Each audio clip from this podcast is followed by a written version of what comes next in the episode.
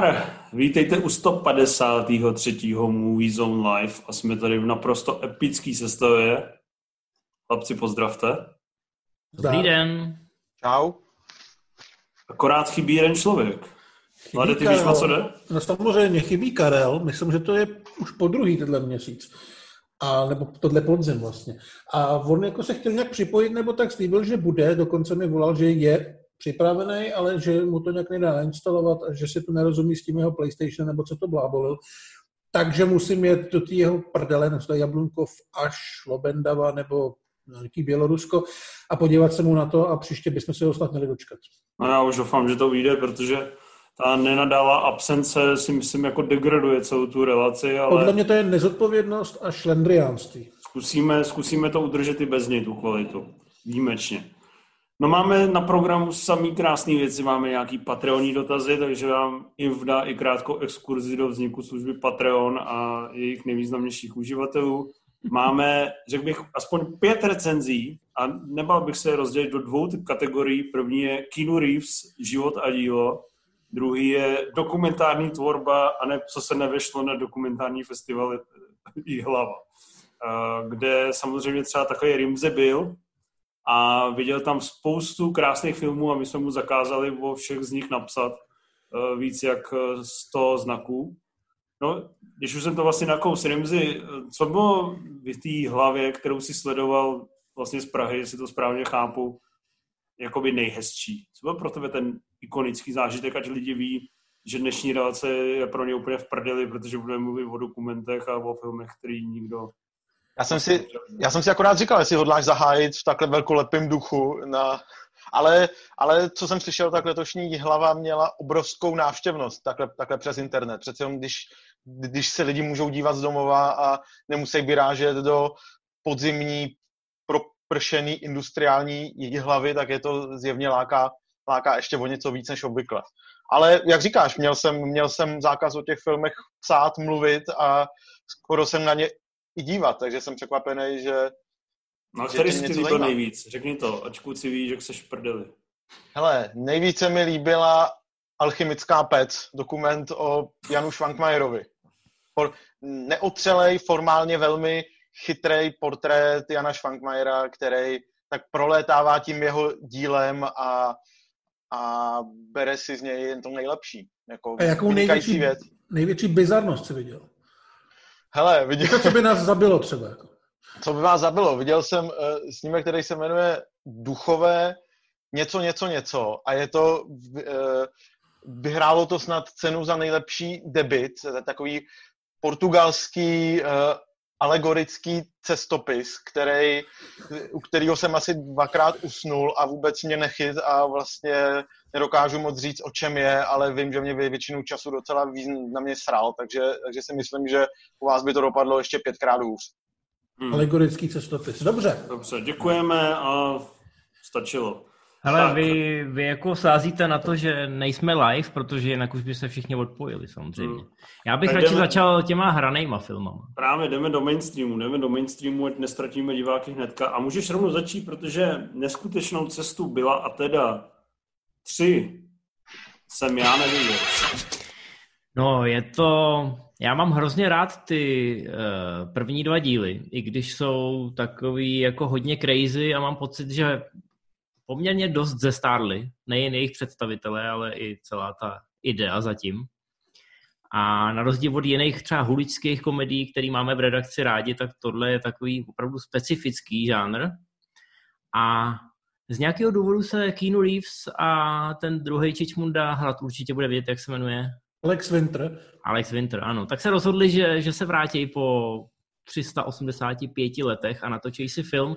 Je to trošku takový návrat, jako jsme měli nedávno Jay a Tichýho Boba. Takový to, že... Je bolestivé, jo?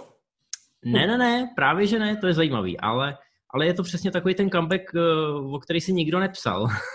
A přesto k němu došlo. Eh, Zápletka je taková divoká, ale povedlo se jim dostat zpátky většinu castingu, plus ještě pár bonusových obličejů navíc a přesně to, čeho jsem se bál, že to bude podobně trapný a takový fanfilmový jako ten Jay a Tichý Bob, tak Naštěstí to tak není. V tomhle tom je trošku víc cítit to srdíčko a možná i zkušenější režisér Dean Parisot. Na druhou stranu nemůžu popřít, že je to hodně levný a je to na tom hodně vidět. A ta samotná koncepce už opravdu hodně zestárla a celý to pohromadě drží jako takový, řekněme, spíš nespolehlivý než spolehlivý lepidlo ta nostalgie a to, že, to, že zkrátka člověk těm dvěma eh, bambulákům v té hlavní roli eh, to chce věřit.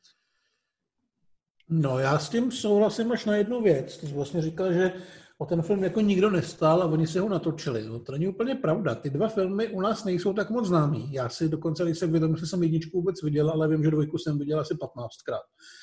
Tak v Americe to je naprosto kultovní záležitost a ty lidi tu trojku prostě chtěli.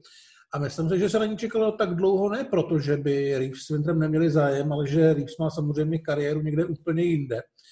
Winter mimochodem natočil letos nějaký docela chválený dokument na HBO o dětských hvězdách a o tom, jak to chodí ošklivě v Hollywoodu v zákulisí a jak se šáhá na děti. Takže ten kariéru taky nějak má. Jo, to je docela populární, ne? Hmm? Jako ten, ne šahání a... na děti, ale eh, ten, ten film, že by nějaký Jo, vím že, se, vím, že se o něm hodně mluvilo. A tak vlastně oni to chystali třeba 10-12 let, ale bylo potřeba sladit nějak ty kalendáře, nakonec se to povedlo. Ale jinak to je opravdu taková ta věc, která nestála moc peněz, nikomu to asi moc jako nevadilo, protože bylo jasný, že to cílový publikum to vlastně uh, rádo odpustí tomu filmu, ale je to takové, je to fakt jako podle mě docela divácky nestravitelný, pokud vůbec nevíte, do čeho jdete. Tudíž, že ti dva hrdinové jsou takový sympatický hňupy, jako třeba z Vejnova světa. Oni nejsou zvolený, oni jsou jenom prostě takový uh, tupí. Ale jako bezelstný, hodný, tupí muzikanti, kterým táhne na 50, ale furt se chovají, jako kdyby jim bylo 15 a dělají bordel a snaží se hrát rokovou muziku a mají doma princezny a cestují časem a prostě to tak je, tak jak to bylo tehdy a berte nebo nechte. Takže je to víceméně fanouškovský film, ale jinak souhlasím s tím, že ta pevnější režie tam je. Cítit 50 dělal třeba Galaxy Quest, který je podle mě strašně super. A je tam i výborný... Bys ho dal i do VIM, ne? Jestli to tam už nedal. Já nevím, my jsme to tehdy zakázal. Ale no, jestli ne, tak jsem ho tam dal. Ale patří tam, to je jasný. Ale no. je tam třeba Samara Weaving z nových herců, který se docela naladili na tu vlnu těch starých, takže já jsem si to jako fanda užil. Hele, a to je přesně to, co jsem chtěl zmínit, že ty dvě holky, co hrajou jejich dcery, tak na tom je trošku vidět, kromě toho, že ty herečky tam nemají moc materiálu, ze kterým by mohly fungovat, tak oni se tam v podstatě jen tak legračně motají a hrajou teda ve stylu e, těch 80. let, ve stylu toho, co bylo v těch předchozích filmech. A na tom já teda tou, tou optikou e, toho fanouška těch předchozích filmů, tak jsem si říkal, já, tohle jako už je trošku moc trapný, jo. Možná, že bych se měl podívat na tu dvojku, jestli je pořád ještě tak dobrá. Já si teda myslím, že furt dobrá bude, protože byla taková bezprostřední. Tady trošku je vidět na Reevesovi i na tom Wintrovi, že, že se snaží jako trošku na sílu do těch charakterů vrátit. Na druhou stranu ta zápletka s cestováním v čase a potkáváním různých verzí sebe sama to trošku vyvažuje. A hlavně ten film neustále uhání někam kupředu a samotná záminka, proč vlastně se na tohle dobrodružství vydat, je tak střeštěná, eh, že tomu leda, co odpustíte. Je tam super robot. Je tam, je tam, je tam super. no, jako je tam spousta takových šílených postav, jak říkám, je to, je to hodně, hodně podobný uh, ideově tomu Jayovi a Tichým Bobovi, i možná v tom smyslu, že natočíme si tenhle film pro sebe a pro ty hardcore fanoušky, kterých jak Matěj řekl, v Evropě zas tak moc není a třeba to vyjde. Já si myslím, že to relativně vyšlo, rozhodně jsem to nepovažoval za ztracený čas, má to jenom nějakou hodinku 30, ale pokud na to bude koukat někdo, kdo je fanoušek Keanu Reevese a neviděl třeba ty předchozí filmy, tak uh, myslím si, že bude jako hodně mimo většinu času. Já myslím, že tam je trošku, nebo ne trošku, vlastně hodně problém, se kterým se nedalo moc pracovat a to, že ty charaktery, jak byly postavený, tak fungovaly, když těm hercům bylo kolem 20, teď když je kolem 50, tak je vidět, že to je na tu sílu, jak tady říkáš, ale s tím se podle mě nedá reálně nic dělat, protože buď by bylo potřeba upravit ty charaktery, nebo to přeobsazovat, takže to bylo nutné asi udělat velký kompromis, ale myslím, že ty fondové to zkousnou. Já jsem s tím nakonec reálně problém neměl. ale je prostě vidět, že Keanu Reeves po Johnu Wickovi tady hraje něco, co už není úplně do čeho prostě chtěl jít, ne kvůli penězům nebo nějakým uměleckým ambicím a chtěl si to užít i s tím, že bude vědět, že to třeba nebude úplně ono. Ale nepřijde vám ten Keanu Reeves při vší úctě k eh, sympatím vůči jeho osobě prostě takový topornej, přeci jenom v těch komediálních rolích, jako já mě, mě, místy jsem z toho takový cítím ouskost takovou. Já teda nechci nic říkat, podle mě je topornej neříkám od jak živa, ale hrozně záleží na tom, jestli má dobrý scénář. A jak uvidíme třeba u druhého filmu, který budeme probírat za chviličku, tak tam vyloženě neměl co hrát. A tam je to teda ještě mnohem tragičtější, než u toho byla a teda, kde se aspoň může opřít o to, že ta postava má nějakou historii a nějakou prostě fandovskou základnu. Takže tam, jak říkám, občas přimhouříš oko a řekneš si, OK, jdou do toho aspoň srdíčkem a sem tam tam nějaký ten force padne, ať už kvůli té režii nebo kvůli tomu, že scénárista chytil druhý dech. Takže jako ve výsledku, i když jsem z toho trošičku rozpačitý a je to určitě podle mě nejhorší z těch tří filmů, tak eh, jako součást té trilogie to vlastně docela funguje. A z takových těch návratů po letech eh, je to jedna z těch věcí, které nejsou úplně trapné. Je to spíš taková plichta. No. Hmm. Rimzi, ty jsi viděl uh, aspoň ten druhý film s Keanu Reevesem, nebo prostě odmítáš pánovitě všechna jeho díla? Nebo koukáš na alegorický cestopisy z Portugalska? Přesně, jak říká hlad, je to tak. A v poslední době už je Keanu Reeves tak moc všude, že ho do svého domova už zásadně nepouštím, takže se od něj potřebuju trochu detoxikovat. Bys takže... na něj žárlil. Žádlím, no, žádlím. Žádlím, protože málo kdo z nás stárne s takovou grácí jako on a jestli má k tomu někdo z nás zrovna hodně daleko, tak jsem to právě já.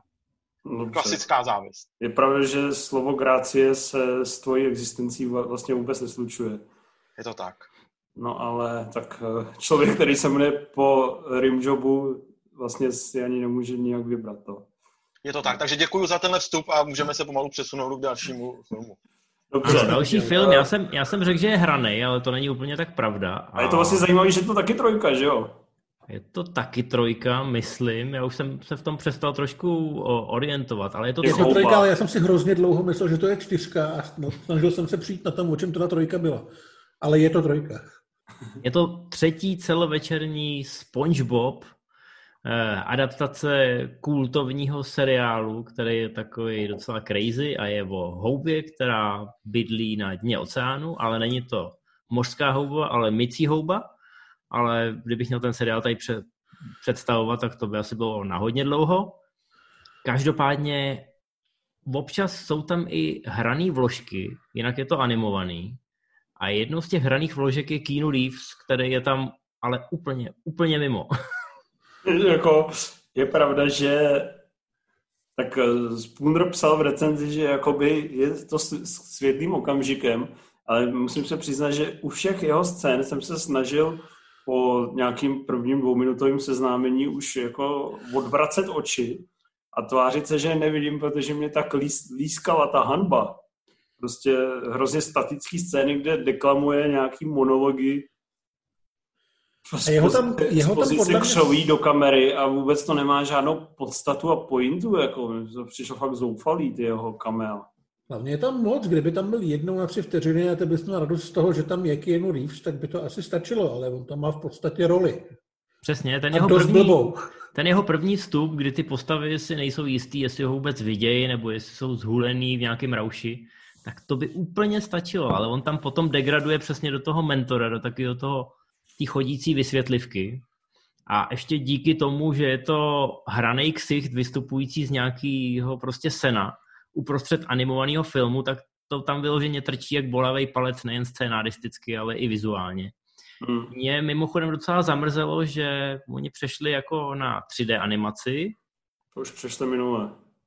Jo, tak hmm. asi jsem tu dvojku člověče neviděl. No ale každopádně už to nevypadá jako ten původní seriál a myslím si, že to je škoda, že nezůstali věrný tomu původnímu vizuálu, který podle mě i nabízel takovou větší svobodu, co se týče té tý groteskovitosti. Jo. Mm. Tady je to prostě takový učesaný a vypadá to jako další nechci ani říct Pixarovka, ale prostě jako další rodinný 3D animák. A bohužel se to podepsalo i na té zápletce, že už v tom nepoznávám ty původní hrdiny. Eh, ten seriál jsem měl minimálně ze začátku docela nakoukaný a bavil mě, jak je krásně subverzivní a drzej. Ale tady to je prostě jako kdyby si vzal hrdiny South Parku a udělal s nima takovou tu klasickou eh, v uvozovkách Disneyovku nebo prostě něco z produkce animačního studia nebo divize Universalu. Takový to, kdy přesně dokážeš odhadnout, co se stane za pět minut, protože je to jedno rodinný kliše vedle druhého, eh, aby se v tom zkrátka jako našli malí i velcí a jako hmm. ani, jsem, ani jsem skoro neměl kuráž to dokoukat, protože jako ke konci už opravdu vše bylo řečeno. Ten seriál eh, je kvalitní, je fajn. A myslím si, že ten první film je dokonce vynikající. Fakt jako yeah. si myslím, že stojí jako fakt hodně za vidění. Pamatuju si, že onehdy, že jsem to dal asi čtyřikrát během jednoho prvního roku, co to se zjevilo na digitálních nosičích a je to právě ta podvratnost, ta, ta drzost, a to, jak si to vlastně, je to, funguje to zároveň jako nějaký dobrodružství animovaný a zároveň si to furt dělá takový ty prdelky, tak to je prostě skvělý. Dvojka, že jo, přesně už jako byla konformnější a tohle je prostě, mně to přišlo úpadek.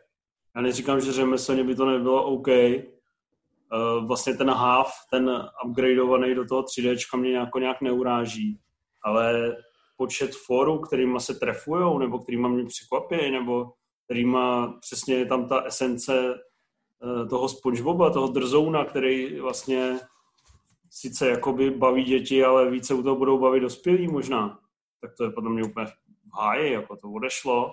A je to, je to podle mě bída. Já jsem samozřejmě si čet něco o tom, že umřel ten původní tvůrce a tohle jsou jeho jako rutinérští nástupci který už dělají ten minulý celovečerák, ale je to prostě, je to mizérie a přijde mi ten SpongeBob jakoby zabitý, čímž neříkám, že v kontextu nějakých jako animovaných výplechovek to nemůže obstát, ale na poměry SpongeBoba je to prostě mizérie. Já jsem vlastně podobně jako Vašek někdy v půlce měl pocit, že už na to prostě dál nechci koukat, že už je mi jedno, co se tam bude dít. Vlastně v okamžiku, kdy oni dojedou do Atlantic City, protože celý film je o tom, že jedou do Atlantic City za králem moří, aby mu něco vzali, tak jsem měl prostě pocit, že ten film už se vyčerpal vším zajímavým, co by mi mohl dát a dál už mi to vlastně splývá do jednoho velkého barevného bordelu a moc jako nevím, co se tam dělo a je mi to jako celkem jedno. Takže já jsem z toho nesklamaný, neříkám, že se na to nějak extrémně těšil, ale prostě, jak říká Cival jednička, je opravdu pecka, jezdí se tam na Davidu Hazelofovi a podobně, ale tady nejsou tyhle chytrý vtipy, tady to je prostě barevný, krátký, občas nějaká písnička, občas nějaký for, párkrát divný Keanu Reeves a pak to skončí. Je tam muzikálový číslo o síle přátelství, který je tak eh, jako normální a obyčejný a vyumělkovaný, že ten tvůrce se podle mě musí otáčet v hrobě. Jako. Sorry, že to říkám. A třeba moment, ta hraná scéna, ta uh, zombíkovská byla podle mě Je to na první dobrou hrozně. No. Ví to, to se tam objeví, ty vole. Je takový fakt jako, že si sedneme a řekneme si, kdo nám bude připadat cool, že bys tam objevil, tak první jména, co nás napadnou kinu a ty dva další ocasové, že jo. Hmm. Takový jako, že se museli očkrtnout třetí díl, protože měli ve smlouvě, že musí být do roku 2020 hotový. No. Každopádně je to, je... je to smutný, ale výhodou toho filmu je, že je to jediný nový film široko daleko. ano, a můžete si ho pustit na Netflixu a pokud byste chtěli jako zodpovědní rodiče na to koukat s těma dětma, abyste zkontrolovali, že se tam neděje nic nepřístojného, tak vám můžeme říct, že se tam v podstatě nic nepřístojného neděje a klidně na to můžete ty děti nechat koukat samotný. Jo, docela, bych, docela bych pochválil Netflix za to, že to vlastně pustili do světa s českým dubbingem. No, no, to, je, to vychytali. Právě proto je to vlastně nejsledovanější film na Netflixu tohohle týdne a vlastně asi možná fakt jediný, co v posledním týdnu šlo jako sledovat. Ale přesto, přesto nic doba. moc. Já nevím teda, jestli vím, že na švýcarském Netflixu jo, ale nevím, jestli na českém je k mání i ten první SpongeBob. To nevím. Tak já nevím. Tak jestli tam je, tak si ho puste radši jeho, protože ten opravdu nezestárnul. Klidně se a... pustej tu dvojku, to je furt lepší než tohleto. Vůbec bych se nedivil, kdyby na Netflixu byly k dispozici všechny ty filmy, protože to by dávalo smysl absolutní. Tak, na Patreon. dáme si dotazy, ano, Patreonní dotazy www.patreon.com lomeno mzlive. Nebudu vás zatěžovat celou historií té služby, protože jsme dali šanci našim Patreonům, aby nám dali všetečné otázky, které musíme zodpovědět a oni jich vymysleli hned 10. Takže si dáme dvě várky, pět teď, pět potom. A jdeme hned na začátek. Michael Kola, nebo taky Michal Kola. Eh, jak si myslíme, že Disney naloží s návratem televizních práv Daredevila a dalších marveláckých hrdinů? Tak určitě to nenechá ležet někde na stole, ale že by se pokračovalo v tom stylu, co nasadil Netflix, to je asi blbost. Disney Plus už uh, říkali, že se vlastně hodlají profilovat jako rodinná služba, takže nějaký hardcore erkový ratingy tady asi nemůžeme čekat. Na druhou stranu Daredevil je poměrně velký hrdina, takže si myslím, že na něj dlouho čekat nebude. A uh, už jsem někdy četl nějaký drby, že by se teoreticky mohl objevit v dalším Spider-Manovi. A myslím si, že prostě do pěti let se to všechno zase nějak pořádně rozjede, ať už v seriálech nebo ve filmech. Hmm. Ale říkám, těšit se na vyloženě pokračování, těšit se na ty samé herce, myslím si, že ne. A Erkový styl to asi nehrozí. No.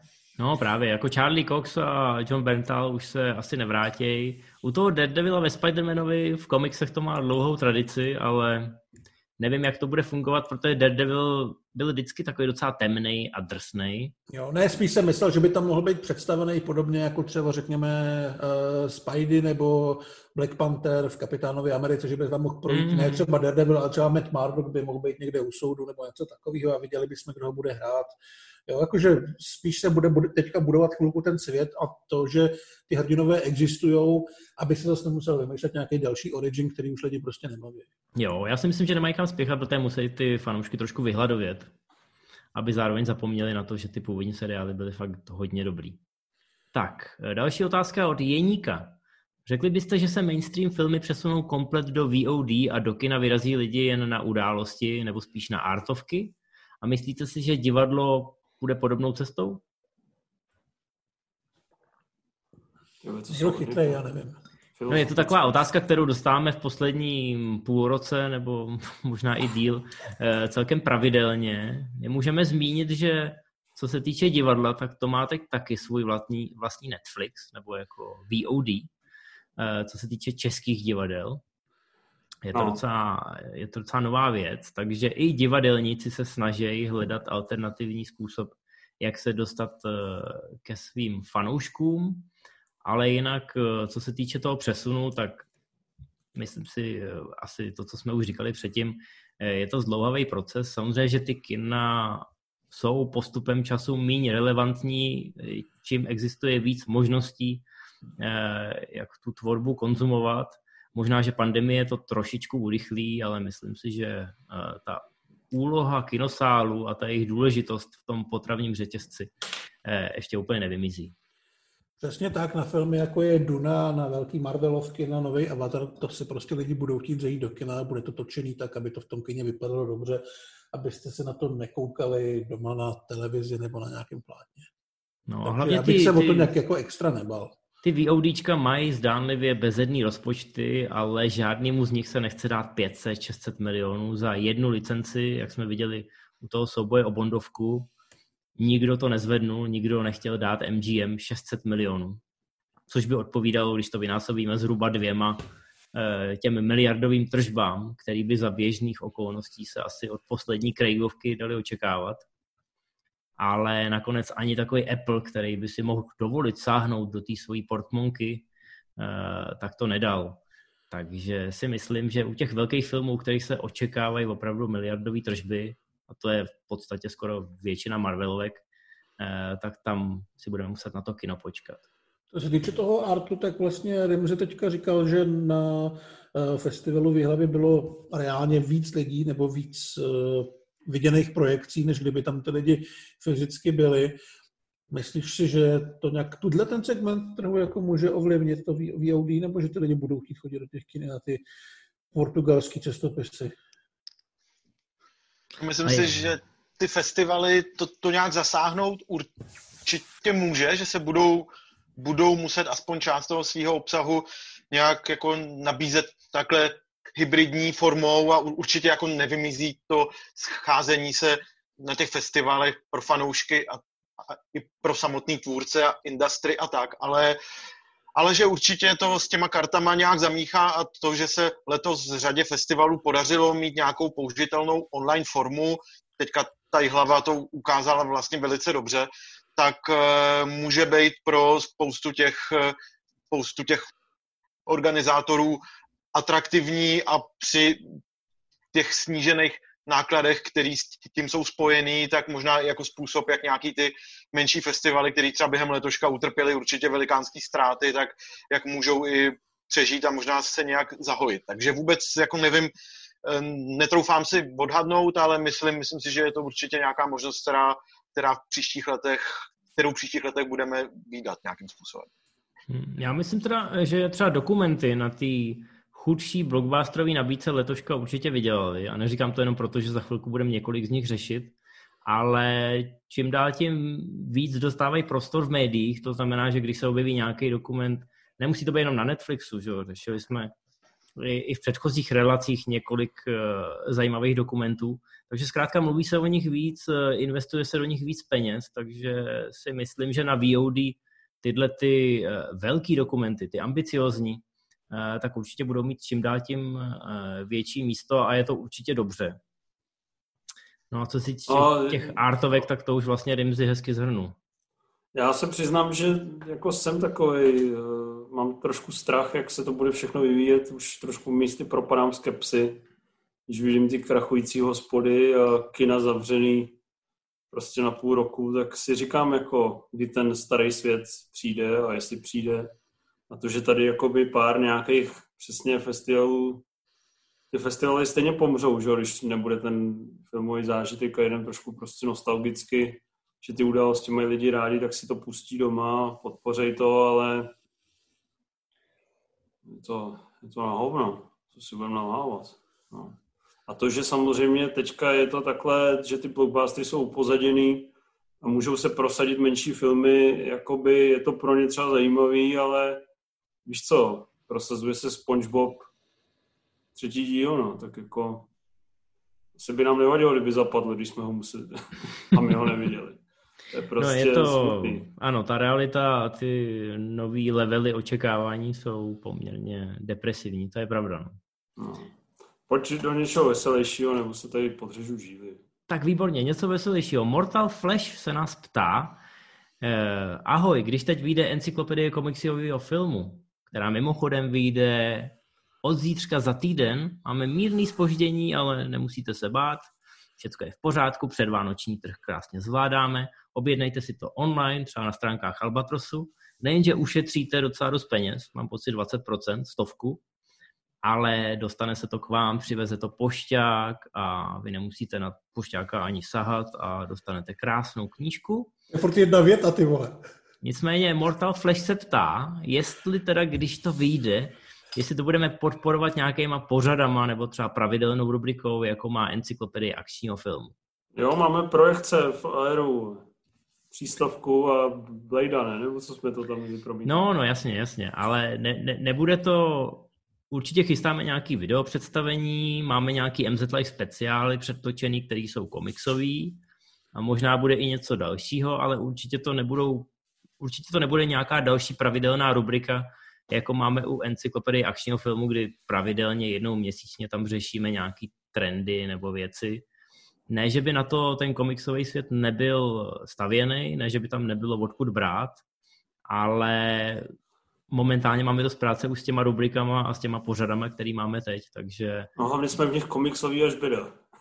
A hlavně těm komiksům, ano, přesně. Zatímco akční žánr je takový na ústupu, podle některých dokonce mrtvej, tak eh, ten komiksový eh, neustále rozkvétá a zabírá, zabírá vlastně v tom blockbusterovém světě obrovský podíl, takže se nemusíte bát, že bychom o komiksech tak či onak nemluvili.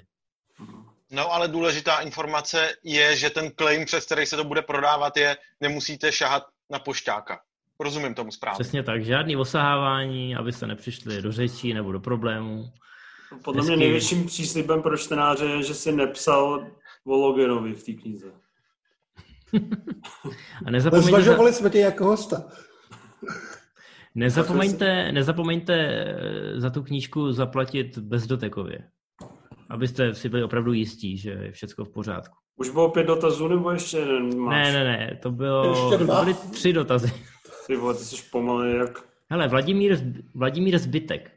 Pokud byste si společně chtěli promítnout nějakou pecku, eh, v době, kdy to teda vláda ještě nezakazovala, takový to združování, tak eh, ke komu z Moviezone by se šlo, kdo má nejvíc odladěné domácí kino? Tak já rozhodně ne. Já teda Ale jako já, určitě. já bych šel k- ke Kocourovi, ne? Tak u Karla se dobře chlastalo. Jo, u Karla. No, tak a tady vidíte, že nejde ani tak o techniku nebo nějaký parametry HIFI sestav, ale Co o jsme tom, si u koho pouštěli se dá smrtonosná zbraň dvě, ne? No, nějaká smutnostná zbraň tam běžela. Pak ještě nebyl tam Indy? Jo, jo, jo. Nic No, u Karla, u Karla je to ideální, protože je to na samotě, nikde nikdo, můžete si to pustit na plný koule, I ten Zoom jsme mu nainstalovali. ale teda musíme tam tři dny vlakem a je to takový problematický. No. Přesně tak. Ten social distancing tam je, ale ten zbytek, nevím, nevím, nevím. No. Uvidíme, třeba časem, až nám Tak to pátý. Tak pátý dotaz. Miroslav Novotný. To bude rychlý, hele. Budete někdy dělat hongkongský speciál? Rád bych si poslechl, jaké máte rádi hongkongské tvůrce a proč. Hele, já jenom začnu tím, že jsme jednou zkoušeli natáčet eh, o Jackie Chanovi a po hodině infova monologu jsme se nedostali ani k tomu, že dodělal školu. Takže, Jako Jackie Chan ne já. no, takže A ty si začal usínat, mám pocit. já jsem začal usínat, já jsem byl nemocný tehdy. Já si myslím, že by to bylo strašně zajímavý, ale že by to bylo strašně dlouhý a byl by to opravdu jen Bifův monolog. Ale, Ale- ale hrozně bych si to poslech. Právě, Infe, nechceš udělat takovou desetihodinovku lehkou? Neříkám o hongkongský kinematografii, to by byla 100 hodinovka, ale třeba o tom Jackie Chanovi.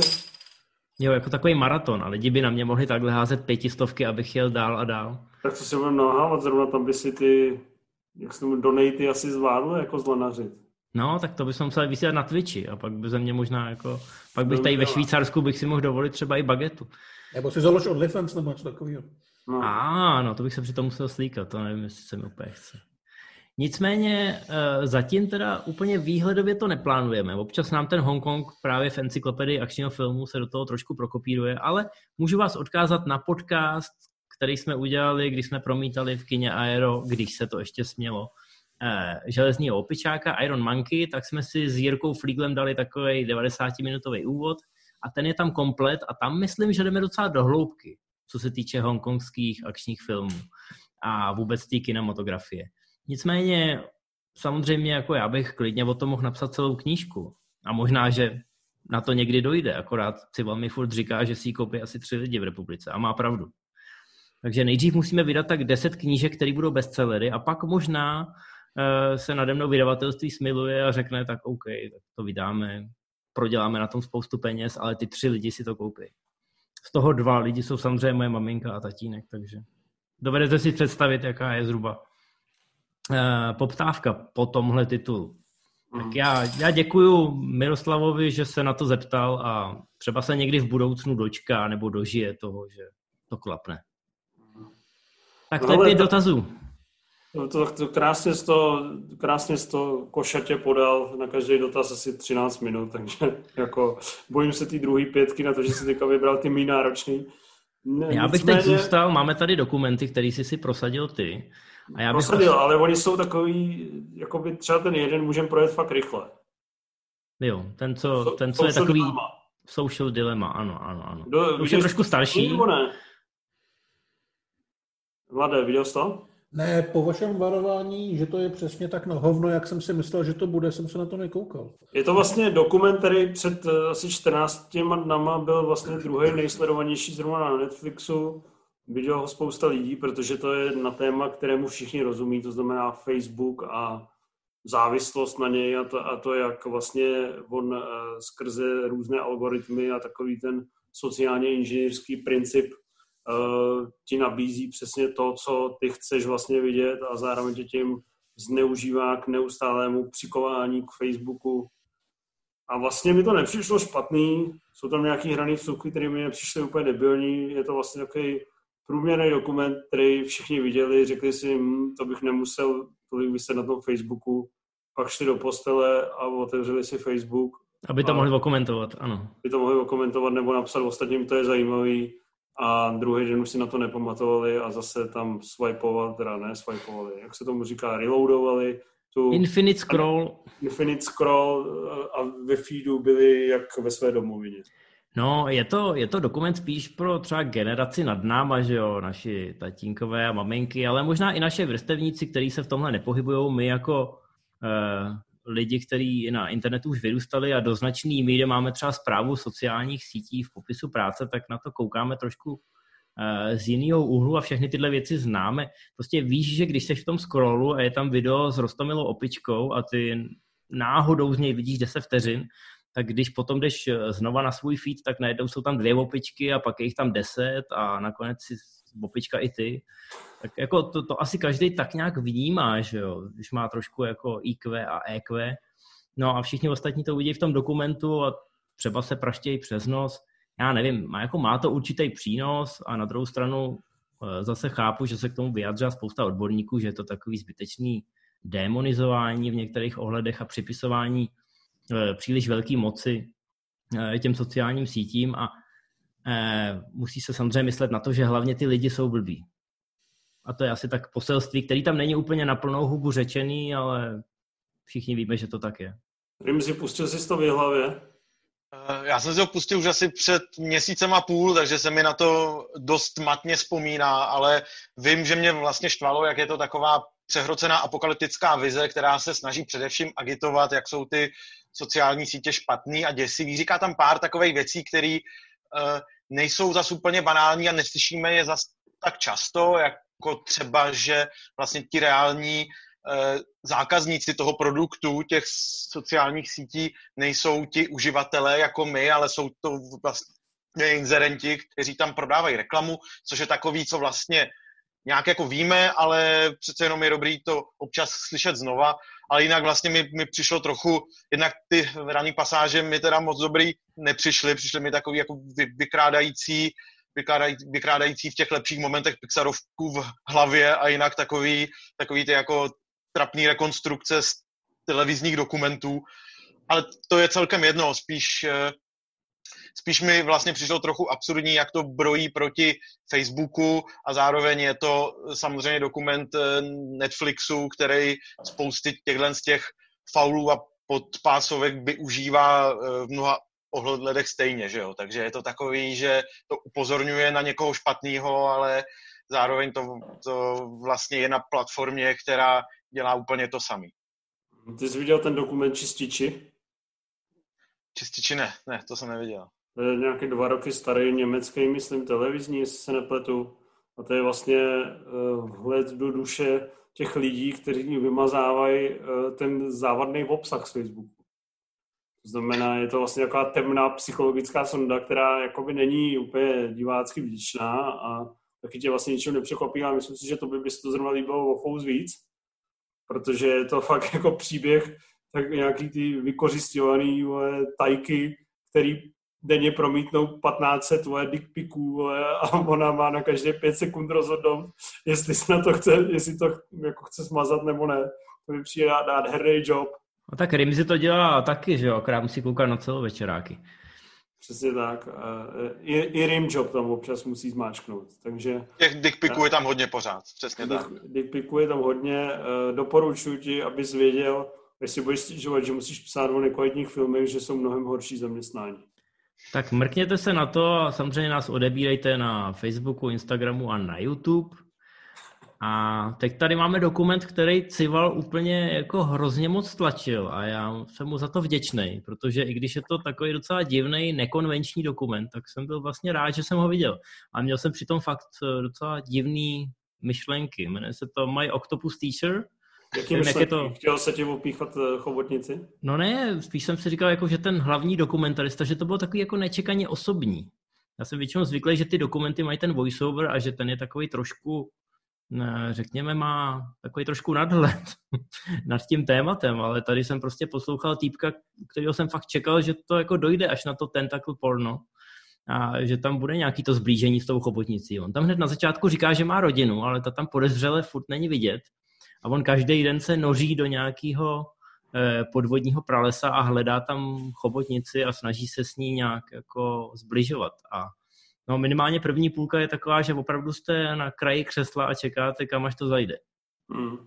My Octopus Teacher je vlastně moc hezký přírodopisný dokument, který je krásně nasnímaný. Myslím, že fakt výborně ozvučený a ta střihová skladba je fakt jako imponující a úplně vás to vtáhne a najednou si začnete cítit jako přírodní člověk, ač normálně chodíte jenom mezi komínama a v betonové džungli. A je tam vlastně vykreslená nějaká love story mezi člověkem a chobotnicí, která se přiznám, že co mi jako bránilo úplně v tom dát třeba maximální hodnocení, tak bylo, eh, že mi přišlo, že ten týpek to malinko přeci jenom přehrocuje a snaží se nadinterpretovávat nějaký momenty.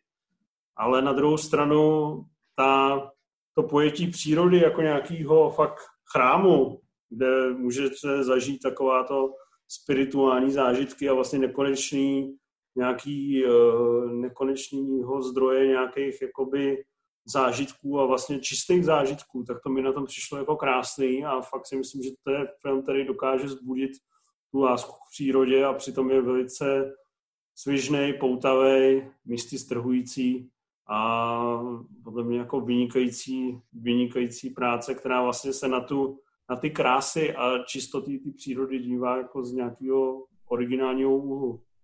Mě fascinovalo, jak to má vychytanou dramaturgii a zároveň mají vlastně všechno natočený. Jo, já jsem si říkal, kolik z těch věcí museli rekonstruovat a kolik z těch věcí bylo natočených, že on je opravdu natočil a teď už je opravdu jenom komentuje. A nedokázal jsem v mnoha případech tu hranici určit a to se mi hrozně líbilo. To působí organicky a zároveň si říkáš, a to přece jako nemohli mít takhle perfektně jako jo, natočený no, každý ten zvrat. Spoustu těch momentů vlastně tam vkládá ex post jim ten význam. No. Hmm. Vy jste to viděli, chlapci? Já jo. No, e, souhlasím, souhlasím s tím, že natočený je to strašně hezky. A, ten, a je to vlastně takový formát, který tomu e, v zásadě e, standardnímu přírodopisnému dokumentu dodává něco právě takového velmi, velmi osobního tím, že, tím, že ten příběh nebo o životě, ať už chobotnice nebo dalších podmořských tvorů, takže se to nedozvídáme od nějakých odborníků, od nějakých mluvících hlav, ale vlastně od někoho, od takového zaujatého lajka, který je o vybě lekce v přírodopisu před náma, což je vlastně hrozně zábavný a poutavý. Zároveň ale s ním jsem měl trochu problém, že mi přišel jako takový trochu úchylný slizák, který, který jehož jako celá motivace vlastně Eh, po tom, co vyhoří z práce, tak místo, aby vyhoří v práci, tak místo, aby se věnoval víc rodině a našel si nějakého normálního koníčka, tak vlastně před tou rodinou i před tím celým světem utíká do moře, a kde prostě tráví zjevně prostě dlouhý hodiny každý den s, s nějakou chobotnicí. Je to jako velmi asi podivný člověk a nedokázal jsem se, jsem se eh, jako zbavit toho přemýšlení, že asi jen na něm něco jako velmi nepokojivého. Jo? Takže jako to se mi tam pořád vkrádalo, ale samozřejmě to poselství o tom, jak se člověk může jako naučit od té přírody, která i v nějakém takhle minimalistickém formátu, kdy sleduješ jednoho živočicha a jeho životní cyklus, tak vlastně ti může dát spoustu podnětů i do, i do tvýho života, jakkoliv to zní vlastně absurdně, že se ty, že se ty eh, jakoby nějaký životní témata tak rozdílných eh, živočišných druhů, jako je člověk a chobotnice, můžou něčem spojovat. Tak to je vlastně velmi inspirativní a pěkný, ale furt jsem měl vzadu v hlavě takový divný pocit, že prostě sleduju něco, co je na nějaký lidský úrovni docela znepokojivý. Myslel jsi si, že sleduješ předehru, viď? Hmm, to je, je to povrchní člověk, který odmítá soulož mezi mužem a chobotnicí. Ale tak ten film je hodně mám intimní. prostě svoje takovýhle, mám, mám, mám takovýhle svoje předsudky, že, že tam mezi druhová romance prostě jsem na, jsem na to až moc staromódní. Sorry. Jako, jestli chcete vědět, eh, jestli jsou na konci děti, tak jsou. Hodně dětí. Nebudeme no, spoilerovat, ne, je to opravdu fascinující, nepodobá se to pravděpodobně žádnému jinému dokumentu, který jste doposud viděli a to je jedině dobře.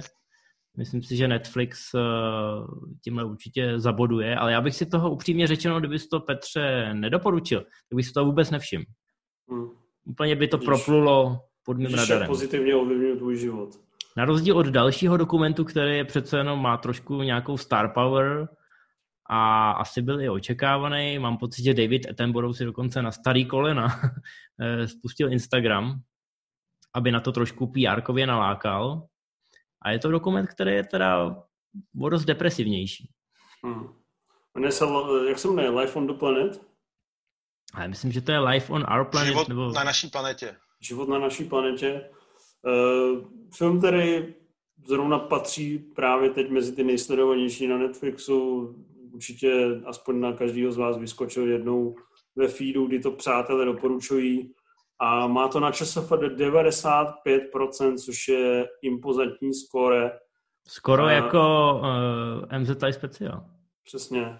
Impozantní skóre, ale je to samozřejmě daný tím, že ten David Attenborough to trochu jakoby bilancuje a zároveň eh, dává nahoru ten vstyčený varovný prst, kdy by rád chtěl, rád chtěl zachovat vlastně život na naší planetě v té pestrosti a vlastně i příjemných životních podmínkách pro příští generace, což úplně není jistý, jestli se povede.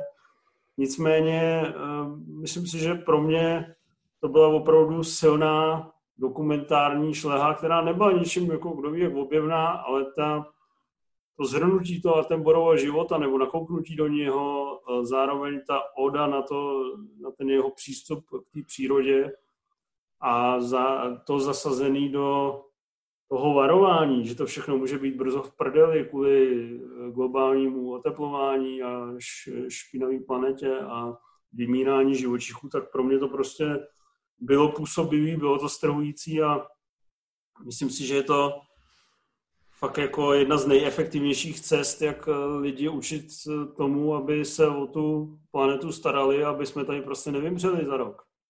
No, David Attenborough má pocit, že je mu 93. 90. To znamená, že ta... 94. No vidíš to. To znamená, ta bilance tam opravdu zahrnuje víc než půl století. A je tam v tom dokumentu i řada dobových záběrů a samozřejmě i spousta úplně nádherných záběrů, jak se dá od těch Etemborovek očekávat. On si nebere servítky, hned na začátku eh, se ocitne v Černobylu, a řekne, no tak tady jsme si to podělali, ale poděláváme si to vlastně i na zbytku planety, akorát to není tak vidět a pak už jede prostě po těch jednotlivých světadílech a zvířecích druzích a průšvizích, který uh, sami sobě děláme. Já teda musím říct, že v některých místech toho dokumentu jsem si říkal, jestli bych se neměl stát vegetariánem, ale pak jsem to teda dokoukal a vrátil jsem se, vrátil jsem se zpátky na víru, ale nicméně... Probudil se v tobě predátor. Zásah to určitě má.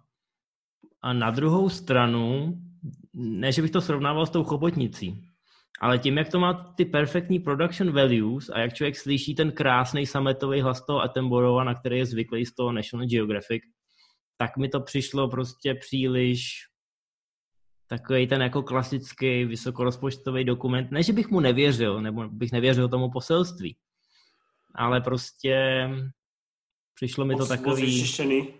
Moc vyčištěný, ano, ano.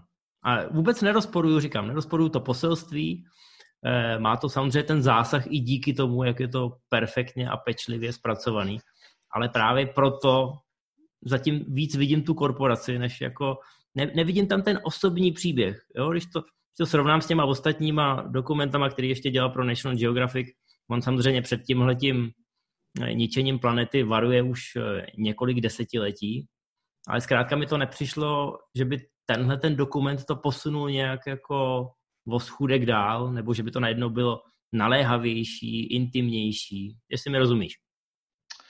No hele, uh, mně to vlastně přišlo, a kdyby jsme tady ne, neprobírali před chvilkou to sociální dilema, tak bych si to asi ani neuvědomil, ale že v té agitační Eh, v té agitační rétorice a v motivaci, proč ten dokument vznikal. Je to vlastně v něčem dost podobný i tou strukturou, že sledujeme nějakých 60% takovou apokalyptickou vizi, jak se všechno řítí do záhuby a potom na konci se dočkáme několika, několika uh, řešení, které by mohly tu situaci vrátit přece jenom, ale na rozdíl od toho sociálního dilematu, který vlastně nemá moc co nabídnout často se opakuje a tak jako mele trošku pátý přes devátý, tak eh, tady je právě ta postava toho Attenborougha, který vlastně přesně ví, co má říkat a jakým způsobem to má říkat, aby ho poslouchali všichni.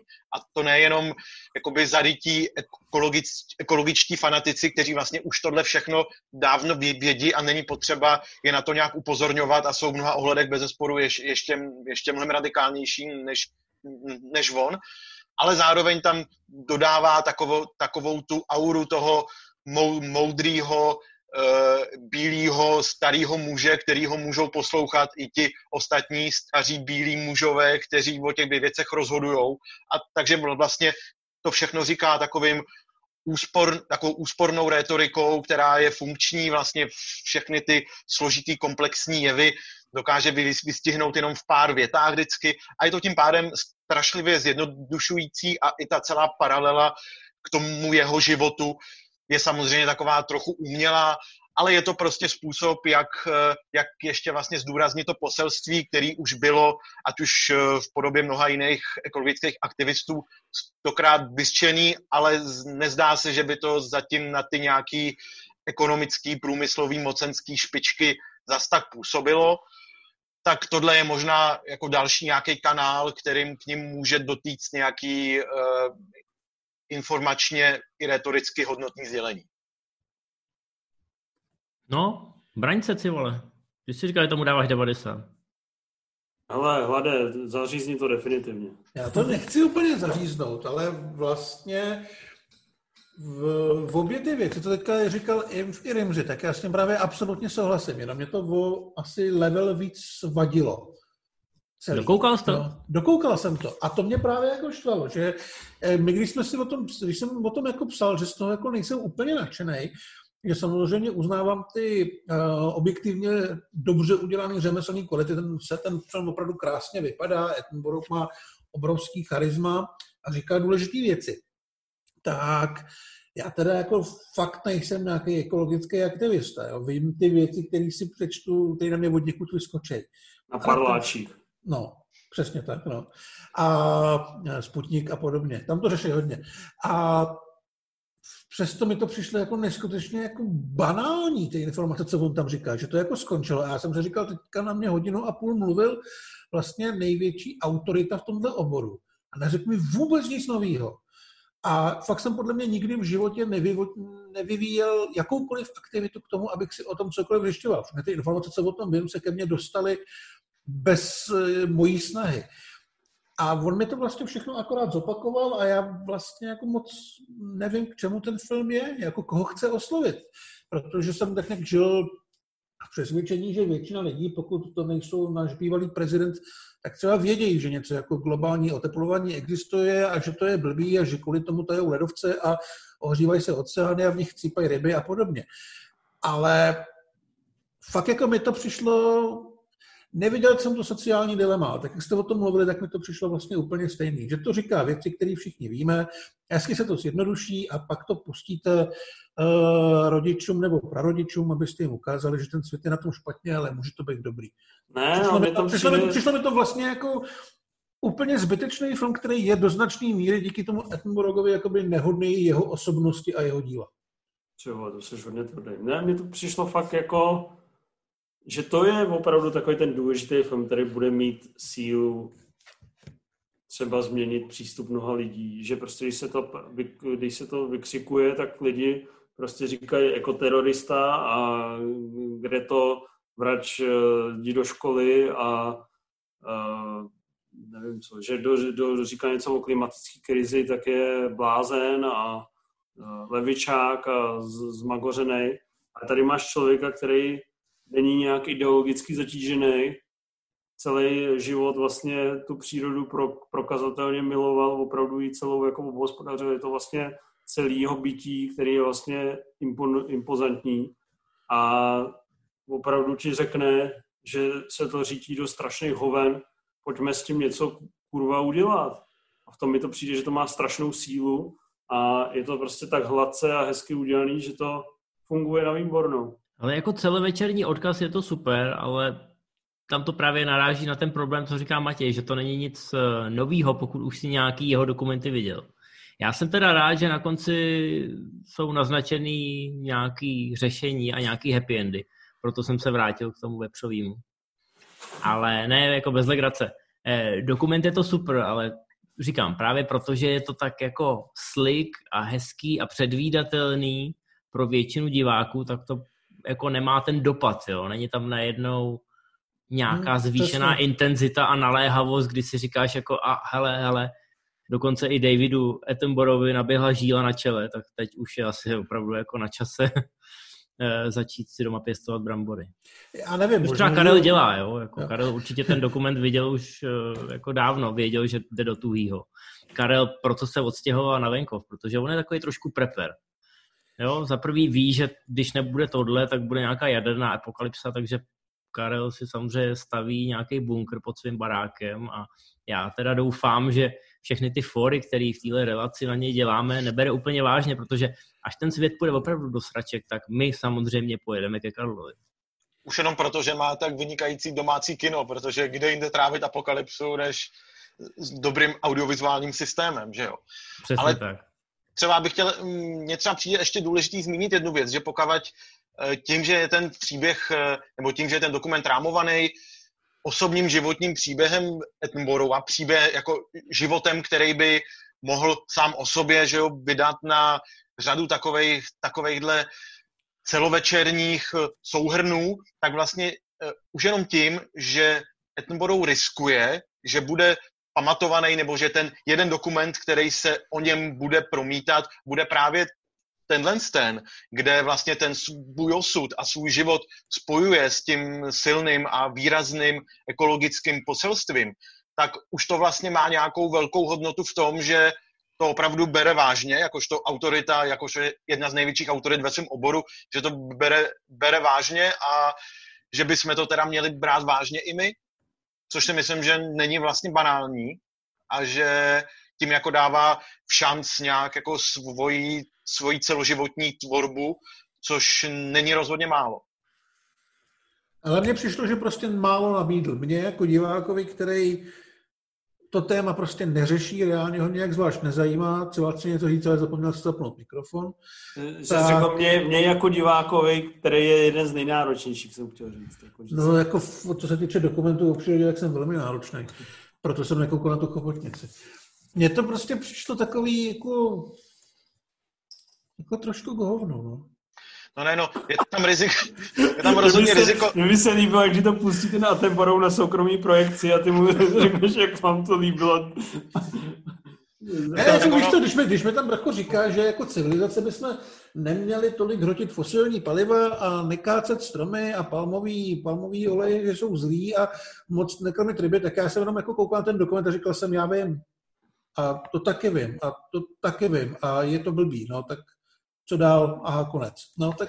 No ale to... ono těch 96%, který vlastně člověka trochu zmatou, je taky, nebo jako nastaví tu laťku eh, až příliš vysoko, tak je taky způsobený takovým tím eh, šošenkovým fenoménem, že jo? Hmm, že vlastně jasně. tomuhle jako nikdo ten palec dolů dát nemůže, protože já ho, já ho taky nedávám, hezky, pochopitelně. Edinburgh je sympatický, poselství je hezký, je to hezky postavený, bla, bla, bla, jo? Ale, takže to je takový zavá, zavádějící trochu, ale myslím si, že to je rozhodně důležitý dokument už jenom tím, že se o něm tak moc mluví a že to zase přivádí to téma klimatických změn i do nějakého mainstreamu, i třeba pro lidi, co to normálně nezajímá jako tebe, tak uh, je to důležitý. 95, jo, můj míre, bacha na to. Už to, to padá. Jsou ty moje, to jsou ty moje tři hvězdičky, které to snížily. Movies on Life speciál taky 95, i když teda máme desetkrát méně hodnocení. Takže páni, kdybyste nás chtěli dostat před Davida Attenborougha, tak máte šanci samozřejmě. Ohodnoťte i MZ Live ale zruštujte spolu až v 93 letech.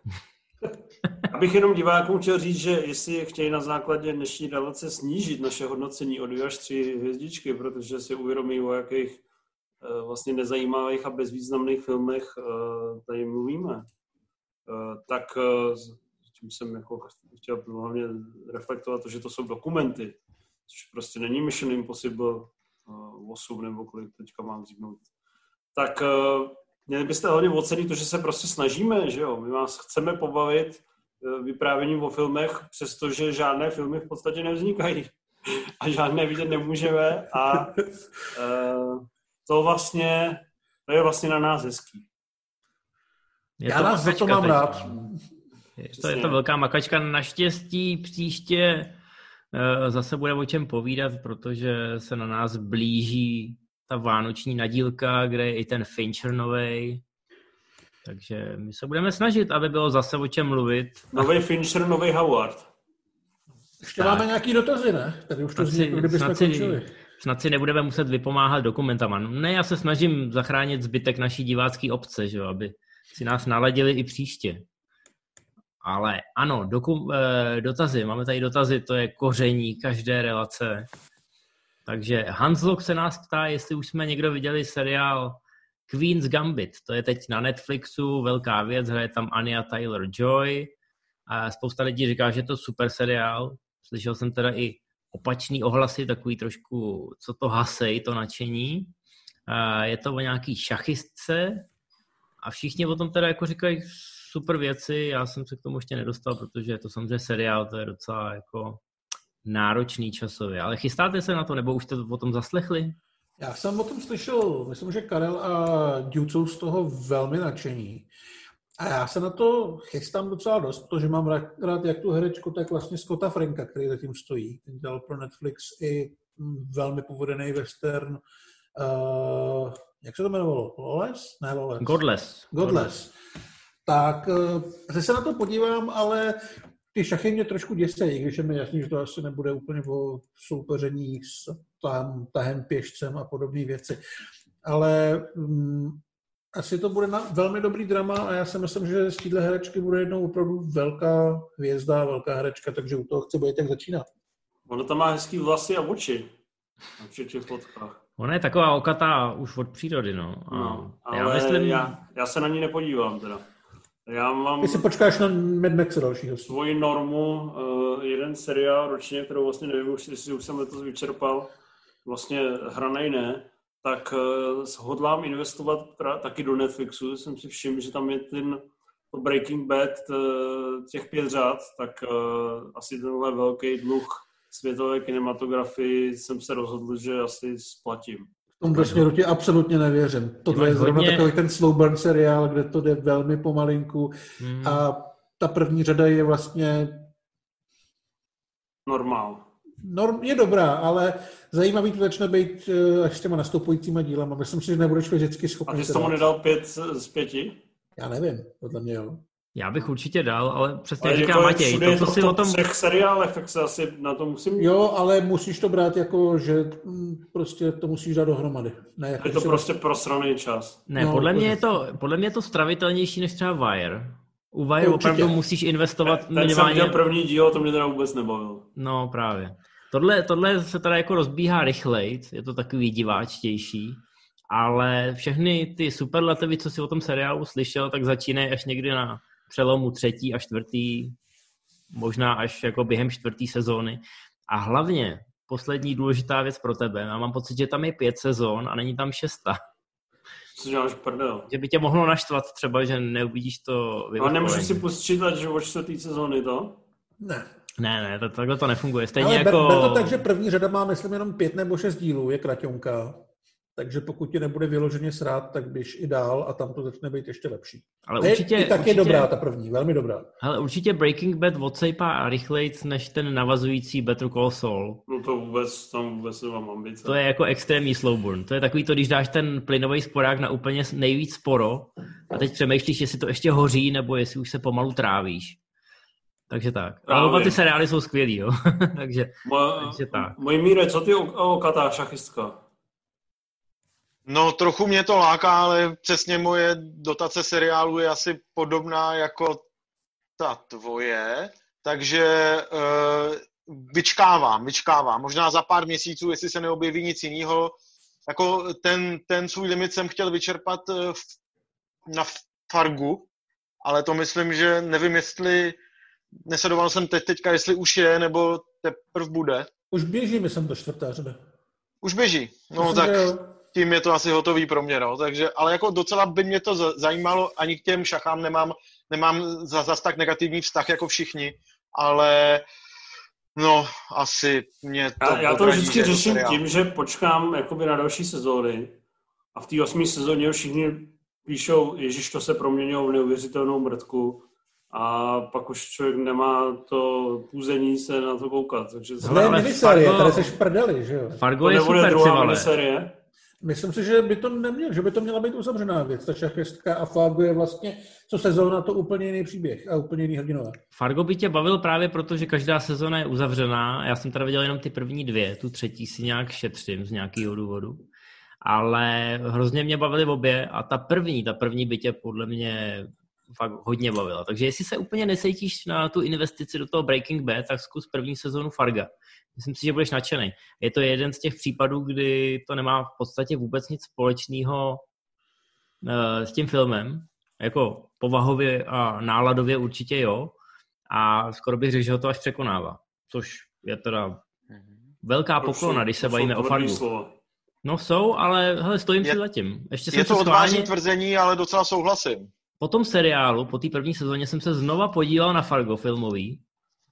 Furt se mi hrozně líbilo a zároveň se mi líbilo, že to jsou dvě úplně odlišný a přitom podobné věci. Nevím, jak to úplně popsat, aby to dávalo smysl. Musí se to vidět a zažít.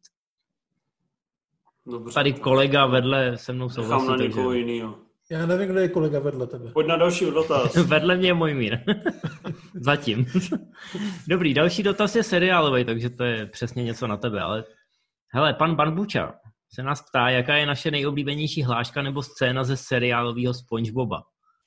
Tak tady budeš doma, ne? Já si to takhle konkrétně nepamatuju. Já si to taky nepamatuju. Já si pamatuju akorát ten smích Spongebobu, že jo, to. Já vím, jakože první díl je naprosto super filmový a myslím si, že to fakt jako mistrovské dílo skoro. A já na to koukal hlavně kvůli tomu stylu humoru a kvůli té animaci, která opravdu byla flexibilní a dovolovala ten humor krásně prodat. Neříkám, že to bylo úplně jako Tom a Jerry, že by na těch hláškách nezáleželo. Oni hodně často eh, parodovali i známý filmy a klasický hollywoodský kliše, takže to se mi na tom moc líbí ale že bych dokázal vytáhnout ze seriálu nebo i z toho prvního filmu nějakou konkrétní situaci, to asi neumím. Hodně si pamatuju na to, že trailerová kampaň na ten první celovečerák byla opravdu hezká. to si asi všichni pamatujeme, jak ta ukázka kombinuje záběry z Petersonovy ponorky a je to kouzelný. Takže tenhle styl humoru, ten, ten mě na tom baví. Já jsem Možná vytáhnu na Facebook. Seriál jsem snad nikdy v životě neviděl. Takže fakt nevím, ale vím, že první film mě hrozně bavil, a kromě teda toho, že jezdí na Hazohofově, viděl jsem vlastně nějaký dokument o tom, jak vyráběli jeho čtyřmetrový model, aby to mohli na něm natáčet. Tak vím, že ten film se mě získal vlastně českým překladem, protože oni tam putují do města, který se jmenuje Shell City, což bylo český Plžeň. A to mě přišlo jako velmi kreativní. To je boží, no. dál. Tak, Adam Laudát. Uh, jo, počkej, asi tady musím odtáhnout okno. Eh, Zdraví pánové, zajímalo mě, jestli jste někdy četli nějakou odbornou filmovou literaturu, případně jakou, a zdali vás vůbec někdy lákalo na filmy tímto analytičtějším okem nahlížet. Mám pocit, že Adam je učitel, takže chápu, odkud eh, směřuje. Já sám za sebe musím říct, že jsem samozřejmě čet nějaký uh, takovéhle věci, Bordwelly a tak podobně. Ne úplně filmové učebnice, a myslím si, že celá Movie Zone se tak nějak postupem času během těch 15 let vyvíjí trošku směrem k tomu, řekněme, serióznějšímu uchopení toho filmu. Přece jenom trošku stárneme, ale mám pocit, že se to teda tam pohybuje velmi, velmi pomalým tempem a jsem za to rád, že jsme pořád takový mainstreamovější. Kromě teda tady míra. Tak eh, samozřejmě ta doba, kdy gro recenze bylo opravdu mě to šimralo na koulích, jsem spokojen, už jako trošku pominula, ale... No to bylo minulý týden, no. Že bychom to uh, nějak jako přehroceli. Tak vždycky jsme, i když jsme byli takový mladší, tak jsme tam psali, jsme se to snažili zasadit, zasazovat do nějakých dobových a společenských a žánrových kontextů. Já jsem četl spoustu různých takových těch encyklopedií a přehledovek a zvlášť, když tak mezi 15. a 25. rokem všechny ty dějiny filmů a nějaký jednoduchý uh, knihy o žánrech a přesně tady ty, o, ty základní o teorii. Myslím si, že jsem jako pár věcí přečetl, ale stejně stejně, uh, jako že bych s tím mohl stát jako přednášející filmové videa, to určitě ne. A stejně mě nejvíc jako zasáhlo vlastně ty rozhovory, to už jsem říkal, Triford Hitchcock, který jsem četl v době, kdy jsem Hitchcocka měl v podstatě komplet nakoukanýho a to mě bavilo úplně nejvíc, když jsem tam měl ty, ty filmy, jsem měl v živý paměti a mohl jsem si číst, jak se na to dívají dva velcí režiséři svých dob. Já myslím, že co naznačuje i to, že ty encyklopedie teď píšeme a lidi nám to zatím, zatím neomlátili o hlavu. Dělám si samozřejmě trošku srandu, ty naše encyklopedie mají sice ten znosný název, ale jsou to spíš takový průvodci, je to taková ta populárně naučná literatura, ale zrovna si myslím, že ty žánrové filmy a jejich hodnocení, eh, to může být velmi ošemetná věc a některý čtenáři nebo jako lidi obecně eh, to nedokážou plně docenit, že třeba ta generace recenzentů před náma, která vyrůstala eh, k jejich smůle za železnou oponou, tak dost často tápe, když má recenzovat dnešní hollywoodský žánrovky, protože to nedokáže do toho kontextu zasadit. Laicky řečeno, nemají to nakoukaný. Nemyslím třeba jako jenom Mirka Spáčilová, jsou i jiní. A takže si myslím, že eh, jakkoliv se na Moviezone vždycky pohlíželo, jako že jsme takový ty zastydlí nerdi, tak aspoň jsme ty nerdi, co mají nakoukáno a snažíme se to právě v těch recenzích a v těch nějakých analýzách a skalpelech využívat. Já doufám, že někdo si všímá toho, že to není jenom taková ta dojmologie na první dobrou. No, já tady za sebou vidím, jak na mě z knihovničky vždycky vyčítavě, vyčítavě se dívají dějiny filmu od Bordwella, ta 800 stránková bychle ob, obrovská, kterou jsem už asi 15krát otevřel a vždycky zase zaklap, takže to je taková moje ambice, že než umřu, tak abych si ji přelouskal celou. Ale Až jinak... se ti někdo vloupá do bytu, tak to použij. Vzpomeň si na Bourna, to je, je úplně ideální knížka, kterou můžeš někoho přetáhnout. Když nebude po ruce propiska, tak aspoň, aspoň takhle velká to jsou, právě, to jsou právě ty filmové zkušenosti, kterými nabízíme. No jinak ty Bordwellovy umění filmu, nějaký náhodné přednášky a texty od uh, Slavoje Žižeka, to je dost jako bizarní, bizarní záležitost, ale doporučuju třeba uh, poměrně stravitelný, jakkoliv šílený uh, filmy perverzní průvodce filmem a ideologií, to jsou jako dobrý, dobrý úlety, ale pokud vás něco takhle zajímá, chcete se trochu vzdělat a zjistit, kudy kterými všemi směry se může ubírat myšlení o filmu, tak, tak to, tohle je docela zábavný zdroj. A potom, potom z poslední doby jsem ještě čet, jak jsme si tady s Infem ukazovali, ukazovali přes webkameru, což, což jsme si teda ukazovali lecos, ale teď mám na mysli knihu Krev, slzy a sperma.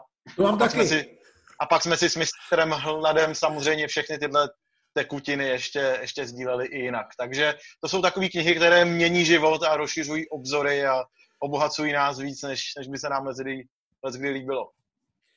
No já jsem vlastně Buran. Podobně, podobně jako vy, že jsem pro, vyrůstal se všema těma encyklopediemi a s těma žánrovými filmama. Já si pamatuju, jak se když se filmy 80. let vlastně vysmívali všichni. Dneska si myslím, že to je podstatě svým způsobem poklad, ačkoliv to není asi extra hodnotný čtení. Bordvely nějaký mám, nakouk jsem do toho, ale to jsou samozřejmě knížky, do kterých si člověk nemůže podle mě nutit, aby je přečetl od začátku do konce. Takže taky čekám na ten okamžik, kdy mě to opravdu popadne. Jinak pár nějakých věcí o tom spíš, jak to v tom Hollywoodu funguje, protože to je občas uh, důležitější než ta autorská vize. Jsem čet, baví mě to, měl bych to znát a to je asi všechno. Tak, výborný, to bylo vyčerpávající. Teď tady máme otázku od Kejmla, který asi jako chtěl podepřít tu otázku, takže zvedl donate na tom Patronu na poměrně tučnou částku, takže bacha, až budete teď, až budete teď odpovídat. Eh, moc děkujeme samozřejmě. Takže, takže ahoj. Žádný, žádný vtipy jako kemltou a tak jako nemáme říkat, jo? Toho No, se tak radši jsi odporný. vystříhat, jo, jo, sorry. Já, já tě mutnu, neboj. Tak uh, Kejml píše, ahoj, kdybyste mohli zpětně obsadit jakéhokoliv člena redakce, kromě sebe sama, místo konkrétní postavy v již existujícím filmu nebo seriálu, koho a v čem byste chtěli vidět? Tady Kejml připojuje svůj tip, který nemůže dostat z hlavy, že by Matěje obsadil jako policistu pana Hlada v hříšných lidech města Pražského. A že je Já jsem- upřímně já jsem se přesvědčený, ho- že bys byl fenomenální. Já jsem se ho snažil vyhledat, nějak se mi to nepovedlo. Asi jsem se snažil málo, ale mám pocit, že to byl Jan Nybíček a to v podstatě dává smysl. To dává Já, absolutně já bych smysl. samozřejmě Kastova taky hledal, že on je taková Já jsem takový, mě ta kamera má ráda. typově výrazná osoba, svérázná, eh, z duší hodného medvídka Bady, ale uh, já ho vždycky se mi vybaví, vždycky bych ho zasedl z Balprachy a vypadně, ještě jak on má rád toho Vino Jonese, tak si ho vlastně představuju, že fakt jako by byl takový jeho buď pomocník, takový ten tichý přitakávač, a nebo ve Zbalbrachy a vypadní dvě by mohl být takový ten jeho syn, který s ním chodí na ty štace a učí se té drsnosti. Jako, Mě asi bavilo. se, se, sedíš mi tam prostě typově. Je vám teda teďka jasný, že všechno, co tady teďka zazní, tak uslyší Patizon. Hele, na to se právě spolíhám. Teď mě napadlo, uh, Santa je úchyl v Betsantovi, že by byl hlad vynikající takovej ten jeho, ten jeho zlej kámoš malej. No Černoch, ty vole, ne? Ten malej černý trpaslík. V tom bych tě, nějakým, z nějakým důvodu bych tě v tom chtěl vidět. No tak celkově, kdyby byl zmenšený třeba do role pidí hajzlíka pomocí digitálních efektů, tak by to nebylo špatný. A to jsem chtěl říct, že bych chtěl vidět Rimzeho jako Logana.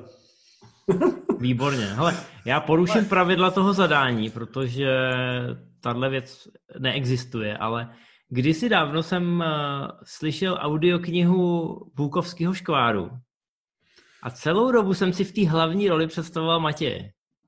Jo, a úplně krásně mi tam sedl. Prostě já nevím, jestli to... mám být potěšený nebo uražený. Co se tam děje? Je tam nějaký prcání psů nebo něco takového? No ne, škvár je takový meta pulp, prostě noir, napsaný ve stylu prostě Raymona Chandlera, ale protože je to bukovský, tak se tam furt hrozně sprostě nadává a ta zápletka je taková jako šlo. hrozně, hrozně do absurdity. Mně by se hrozně líbilo, kdyby si to Matěj poslech nebo přečet a pak se můžeme dohodnout na tom, že bychom to někdy natočili, protože to je takový můj projekt snů.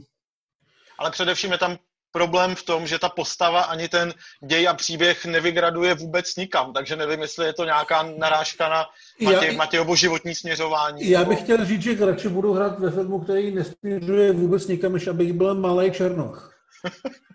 Hele, tak to mám pro tebe ještě něco jiného, protože já jsem o tom, uh, ještě bych teda uh, dal Civala místo Timothée Šalameta, dej mi své jméno. Když má tak rád ten film, tak abych zakusil broskvičku i, i osobně. Jsi Ale- prastoples. Ale, posle, ale řeknu věc a pak už, pak už mlčím. Teďka před pár, posledních pár dnech jsem uh, znova dal po spoustě let všechny tři kmotry, což bych, což doufám, že Cival by mohl Já jsem to ocenit. sledoval na ČSFD, hlavně jsem sledoval, že zvyšuješ hodnocení, což jsem si říkal, konečně si vytáhl hlavu z prdele. Je nějaká dvojky redakční jsem- nákaza, ne? Nakonec se na ty kmutry budeme muset pojat všichni. Hm? U dvojky jsem, jsem eh, zvýšil hodnocení, protože je to podle mě nejlepší z těch tří dílů. No, ale a o tom, o tom myslel co? předtím jsem si myslel, že je to druhý nejlepší z těch tří dílů. No, takže si vlastně to měl za čtyři hvězdičky a teďka si konečně dospěl. Jo, jo. Ale každopádně eh, na tuhle otázku se nedá odpovědět jinak, než že eh, Cival by byl ideální Fredo. Eh. Cival ideální Fredo, hlad jako Luka Brasy, ale tomu bych tam napsal jako mnohem delší úlohu. No a Inf to je prostě Michael, ten má tu osudovou tragiku vepsanou ve tváři, no. To je, Bys hrál Diane prostě Keaton, vole. No, teda, to jsme, to jsme jako skoro zakončili úplně stylově, ale ještě tady máme Ladislava Angeloviče a desátý dotaz. Tak eh, teď určitě Cival, který dotazy nečet, tak bude zoufale nepřipraven. Dobrý den. Pánové, máte tip na dobrý film, který má podle vás příliš nízké hodnocení na ČSFR? Jako, že by si zasloužil víc? Takových mám spoustu. No tak Já jsem vole král modré kinematografie, jo. Rozhodně si vybavuju filmy, které jako jsou modrý a vůbec to nechápu. Uh, je pravda, že vlastně ty Matrixy už tam vylezly, to jsem vůbec nechápal, Reloaded a Revolutions, když byly modrý. Ale co, co mě jako v modrý fakt fascinuje, tak je Birdman, Blue Valentine, to myslím taky je furt modrý, Krása na zabití, vlastně spousta, spousta dalších filmů, myslím si, že modrá je nová červená, ČSF. Hmm. Ale za mě teda, hele vole, kde mám káru, který má zoufalých 54%. A pro mě je to takový eh, duchovní nástupce toho byla a teda. A zároveň taková předehra k eh, Herodovi a Kumarovi. A myslím si, že ten seriál je jako zoufale nedoceněný, protože těch hlášek a situací, který tam je, který neříkám, že do dneška cituju, ale cituju je dost často, ano. Tak jako 54%. A vidím tam i některý lidi, který znám a jejich názoru si cením a ty tam prostě sypou dvě hvězdičky a to je, to je nefér. Hmm. Kolik tomu dáváš ty? Si... Já ani nevím, jestli jsem to viděl. No to jste viděl. jsem to, viděl jsem to, ale jako podle mě dvě hvězdičky. Kino list mě ještě napadá, že bych zvýšil z modrýho nahoru. Hele, já jsem si poctivě vyfiltroval uh, filmy, co mají 55% a míň. Z nějakého důvodu mi přišla zajímavá takováhle cifra, a kterým jsem dal 4 nebo 5 hvězdiček. A uh, z poslední doby je to jenom Spike Lee, který ho jako vlastně pořád jako jsem tou jeho novinkou Bratrstvo pěti spokojený.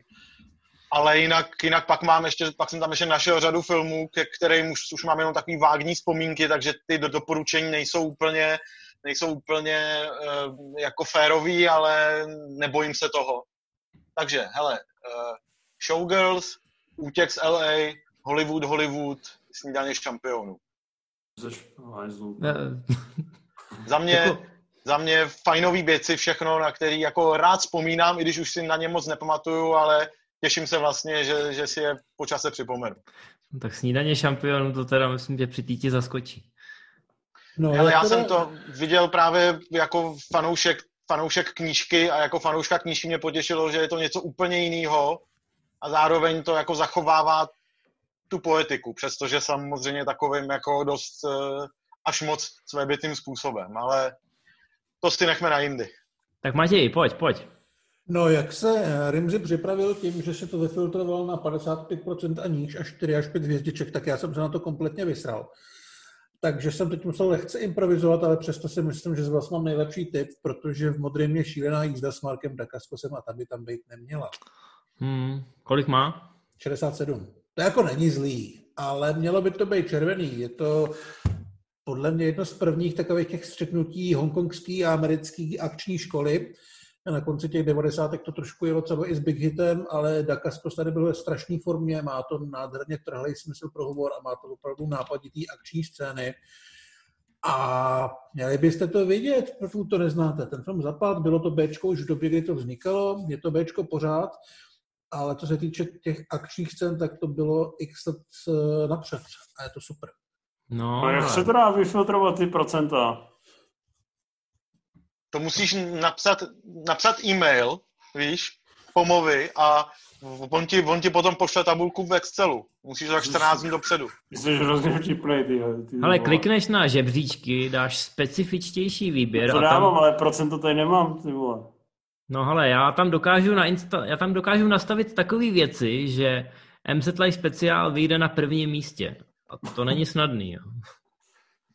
Hele, já tady teda procenta nevidím, vůbec jsem Jo, je to tam napravo, hodnocení. Jako od do. Jakože od roku do roku. a maximální. No a je tam i prostě kolonka hodnocení. Ne, nemám to tady, já mám asi starou časofora. Já to tam mám. Hele, tam, kde Jsi máš rok, tak, tak... Jsem? A tam, kde máš rok, tak na tom samém řádku, akorát napravo. Možná no, máš... Ale serte, na tom nepadá internet. Tam už mám reklamu, vole. Jo, já jsem z vás zklamaný, vy jste mi vůbec nepomohli. No každopádně těch 65% je takový podfuk trochu, že jo, takový ty filmy lehce pod 70, to je takových těch zmatených diváků mezi třema, čtyřma hvězdičkama, to mi nepřijde jako zas tak jako férově podceněná věc. Myslím, že v okolo těch 50 a níž tam musíme hledat ty opravdový, Ale opravdu zapadlý poklady. ještě se o něčem chvíli bavte, já to teďka najdu. Mladé, vydrž, vole. Řek- Řekni, řekni, jaký film jsi naposled viděl. Já jsem včera viděl film Hrdinové z Telemarku. Viděli jste to? Co viděl? Počkat, to je o skokanech na lyžích? Ne, to je Hrdi, o... hrdinové z telemarketingu. Ne, Ne, z Telemarku právě. Taky jsem čekal, že to bude o Horstu Fuchsovi, ale je to o Kirku Douglasovi, který střílí nácky. A bylo to brilantní. To už zní líp, Bylo to no. brilantní. Byl to poslední film Anthonyho Mela a je to o tom, jak norský odboj se pokoušel zlikvidovat eh, vodní elektrárnu, kde náckové vyráběli těžkou vodu a chtěli vyrobit vlastní atomovky. A kromě Douglas se tam hraje Richard Harris a norský olympijský tým, protože se tam hodně lyžuje, tak asi neměli moc dobrých lyžařů. A skáčou tam, když je to teda ten telemark. Hele, je tam, je tam, eh, je tam jedna scéna, kdy eh, Douglas se chce přeskočit na lyžích zlej zrádce a on vlastně leží pod tím, eh, pod tím místem, odkud on chce vyskočit a ze spoda ho se střelí. Že vlastně dneska by to bylo stoprocentně zpomaleně natočený. Hmm. Jo, že on vlastně leží na zemi a ten udělá takhle skok nahoru a dostane to ze spoda. Krátkou salvu samopalem, nebo? Ne, ne, normálně z dvou metrů pistolí. Hmm. A je to OK, je to takový ten akčně válečný film, jako uh, dělá z Navaron a podobně. Je to prostě už trošku starý, je to na tom vidět, ale filmů, ve kterých se střílí náckové, není nikdy dost. Mhm. Hele, tak jsem si to našel i na uh, mobilu a mám tam úplně stejný problém, že mám uh, to překrytý nějakou reklamou, takže na mě speciálně cílí tolik reklamy, abych nemohl využívat featurey ČSFD. Nicméně našel jsem teďka narychlo dva filmy, kterým dávám uh, maximální hodnocení a jsou modrý na ČSFD, jak ještě jsem je neříkal, a to je Strom života a Nový svět. Takže To jo, no. CSFD hate, Jo, jo, jo. CSFD hates, uh, CSFD nenávidí Terence Malika. Víš, a... proč tomu ty lidi dali poloviční hodnocení? Protože to Nevím. dokoukali jenom do půlky. To byl Cože? dost blbý vtip. Myslím, že bychom měli skončit. No, asi bychom měli skončit. A ještě se mi hodně líbilo, co má negativní hodnocení Karel, já a ty. No, To má špatný hodnocení, jo. no tak podle mě to mělo jako docela malý. Jako v jeden čas, jo, ale pak jsem měl za to, že už to vylezlo na něco, na něco smysluplného. Ty já koukám, že jsem dal čtyři hvězdičky z pěti šprtky, to chtějí taky, to, to jsem asi posral, ne? Trochu. No. To bychom si mohli někdy udělat speciál, že bychom projížděli vlastní ČSFD hodnocení vzájemně třeba se pič- vzájemně 10 se let starý a mohli bychom se navzájem osočovat, ano. A A můžeme čistě, udělat ještě čistě 15 let starý komentáře, to už by přesně mohlo... ponižující, ponižující speciál komentáře z dětství. Ale Takový já okýnko jsem- do minulosti, který Ale člověk musím- otvírat nechce. Musíte Infe trošku potěšit jednou věcí. Víš, jak jsem si s tebe 20 let dělal prdel, že uh, seš dement, že si dal 7 z 10 tomu Spider-Manovi 3. Mhm. Tak eh, teďka jsem si to dal během uh, půl roku asi desetkrát na AXN. A z těch 40%, na kterých jsem byl, jsem jako na 58,5 už vylez. Takže ještě tak 10 repríz a jsem tam. Takže tři hvězdy, jo. Já myslím, že s každým, s každým dalším Spider-Manem, i když ty poslední, Jo, třeba Into tak. Spider-Verse je super, s každým dalším Spider-Manem, kterým vznikne, tak uh, ta trojka je čím dál tím lepší. A já nevím, No. jestli na AXN asi běží normální verze, ale prej existuje i režisérská verze, kde je pár věcí napravených, třeba Ho, hodina ten, je vyškrtnutá. No ne, ale je tam třeba ta emo verze tancujícího Tobyho Maguirea je tam zkrácená asi na tři vteřiny jenom. Tak to bych ocenil. No, takže možná, že by se měl pát na Director's Cut a dohrabeš se třeba na těch 60. Mhm. Hm? Je to možný, je to možný. Každopádně Tak jo. děkuju, no, jako je vidět, že jsem vizionář No. a vždycky jsem byl. Je to tady, končí dnešní taková noční odpočinkovější relace se spoustou kvalitních filmů i v čase, kdy žádné filmy nevznikají. Děkujeme za pozornost. Pokud se vám tahle relace líbá, ohodnoťte nás na ČSFD. Napište Guy Ritchiemu, ať obsadí mistra Hlada do libovolné role. Já si čas udělám. Uh, doufám, že o charakterovém profilu uh, pana Mojmíra Sedláčka, který mi dneska říkal takové ošklivé věci, jste si udělali jasnou představu. Až umře, přinesu pocákanou uh, broské od nějakého bezdomovce na rumu do držky. A... Redo, jak si jen mohl. a uh, děkujeme za... Počkat, Motrovi 3 dáváš kolik hvězdy, Burane? Ty vole, k, motor, k Motor 3 teda, uh, no dávám jako 4 hvězdy, ale je to takových jako 7 z 10, takových jako... Něco jako Spider-Man 3. Ježiš, toho jsem ani neviděl a nechci. To no, takže děkujeme za pozornost a příště se uvidíme s Menkem a s Ronem Howardem a jeho Burany. Zdar. Čau. Čau. Zdar.